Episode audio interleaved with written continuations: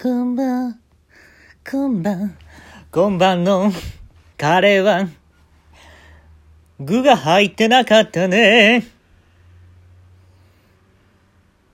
そんなカレーもあるね。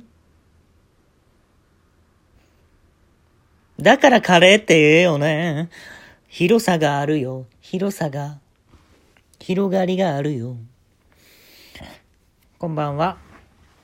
今日はですね、あのーまあ、僕の友達のお母さんの話なんですけれども、うん、ちょっと名前出しちゃうんですけれども、まあ、西澤君っていう友達がいたんですけれども、それのお母さんで西澤初代さん、もうフルネーム出しちゃうんですけど、こういう方がいて、西澤初代の初代は、初めての初め、初に、えー、代、初代とかの代ですね。で、初代とかの代って言ったんですけれど、初代で初代って書くんですよ。で、まあ、いると思うんですよ。初代っていう名前の方もね。で、あの、まあ、なんとなし別に気にしてなかったんですけれども、友達の家遊びに行きました。でね、当時ね、まだ珍しい僕がねあれ大学生ぐらいの時にもう家にねでっかいあのプロジェクター？映画を見る用のねプロジェクターがすんごいでっかいプロジェクターが家にあっていいねって言ってたらうんって言ってもうずっとねその同じ映像が流れてるんですよそこには。映画を見るわけじゃなくて同じ映像が流れててそれがどういうのかと言ったら氷大きな氷があってその氷山みたいなでっかい氷があってそこにね落雷するんですよ。雷が。ほんでいろんな方向から炎をね吹き当てるんですよ。その雷が落雷した場所に。炎をね焼き付けるんですけれども。でそっから煙が出てくるんですね。ブワーって。で人影すんごい小さな人影がどんどんそのカメラの手前に向かって歩いてくるんですよ向こう側から。でえ何やろって顔が見えそうになった時にもうその映像が終わるんですよ。ほんだらまた氷山が出てきて雷落ちて火を吹きつけて煙が出て向こうから人が歩いてくる。っていうもうずっとそれがループでかかってるんですよ。でなんか歯医者さんとかでもあるでしょ？その同じ映像ばっかり流すみたいな。大自然の映像とかね、まあ、そういう感じなんかなと思って。これ何？って言ったらうーん。ってその西澤君は。あんま答えないんですよね。あなんか知らんのかなと思って。勝手に流れてるだけなんかなと思って。だからねお母さんがね初代さんですよ。拡散でええがな。なんで自分で言わへんのってちょ怒ってるんですよ。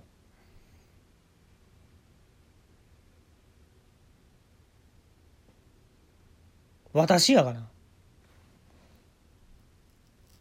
私が生まれた瞬間やがな。っていうの。ん？え？で、ど、どういうこと？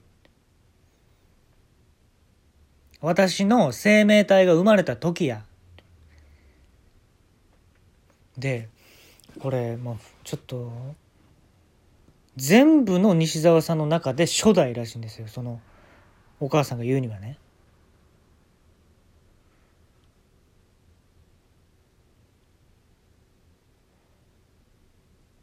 だからその生命体が生まれたところ誰が取ってんねん誰が取ってたんやっていう話なんですけれども歴史的物件やから残ってんねんやってなんかもうわけわからんこと言い出してそうやって生まれたらしいんですよ西澤君のお母さんね。で実は物語はここが大事なんじゃなくてこの後の出来事なんですよ。僕はこの西澤初代さんに大きな集中をされることになりますこの後。何かって言ったらまあ結構西澤君の家には遊びに行ってたんですけれども最後帰る時に「ありがとういいデータが取れました」っていうの西澤初代さんが。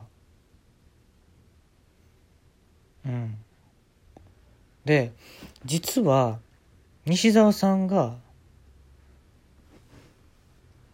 初代っていうぐらいから400年間ぐらい生きてるんですよ。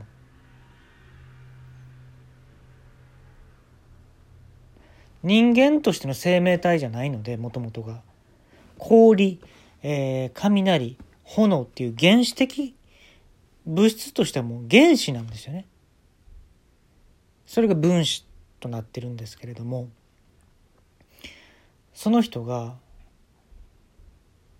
今生命体として何をしてるかっていうとまず成人の男性ですね。その時は二十歳ぐらいだったんですけれども成人の男性の今やったら当たり前かもしれないんですけど音声をね加工して僕の喘ぎ声を作ってたんですよ。信じれる？こんなことしていいの？初よ聞いてるか？今も生きてるんですよだから。400年生きてるから絶対今も生きてるはずや。初よ聞いとんのか？毎回西田君の家遊びに西田君ええやつなんですよ普通に。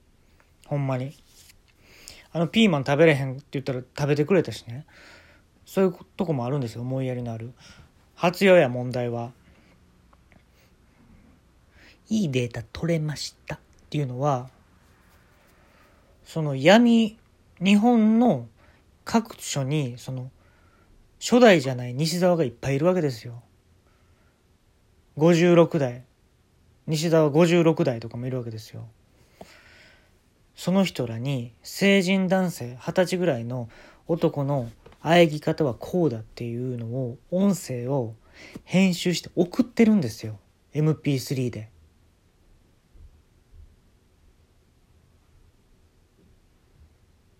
どう思う？聞かしてもらったのよ。完成してから聞いていくって。軽ない？まこのカレーを食べた後でもいいけど。って。シャバシャバやねほんでカレーも。多いんちゃうか？水分が。まあすいません。あの食べ物ね食べさせていただいて文句を言うのは的外れかなと思うんですけれども。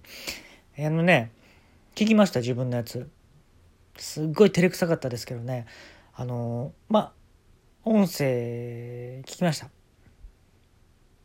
あああああああああああああいいねいいねめちゃめちゃめちゃめちゃいいねいいねお、お、お？そうなの？そうなの？いいね。いい、いい、ね。あ、あ、あ、あ、いい、いい、いいね。なめとんのか？成人男性の喘ぎをなめとんのか？もっと滑らかや。成人男性の喘ぎは。ほんであのー、西澤君にね「いやお母さんがこういうことやってんのね。どうも西澤君も聞いてましたからねその音声普通に。うん。だからうん。お母さんは昔からデータ集めが好きやったから。ずれとんねん。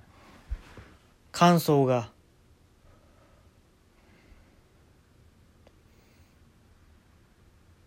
初よ今何してる？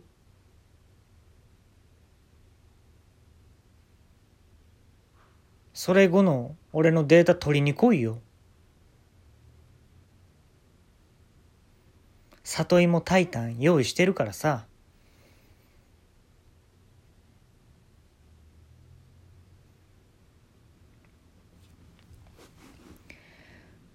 僕はねまあ少しちょっと声を荒げてしまったんですけれども感謝してるんですよ。ええ。なぜならねあのその後のねお付き合いされた女性との時は申し訳ないんですけれどもデータで作ったこの喘ぎ声に寄せるようにしてました。はい。あああいいねあああああいいねえいいねえええ。するとねあの彼女はねあのいきなりジャパニーズレゲエにはまりましてね。この喘ぎ声を出すと必ずジャパニーズレゲエにはまりましてあの、まあ、湘南の風とかですねあの反りが合わなくなるんです。はっきり言うと。うん。でもその別れる理由が音楽性の違いっていうことで別れれるようになったのでそれは感謝してますね。あのー、これね皆さん驚きだと思うんですけれどもルクプルが解散した理由が何と言ってもね音楽性の違いなんですよ。うん。わかる？僕の喘ぎ声はまるで日だまりでした。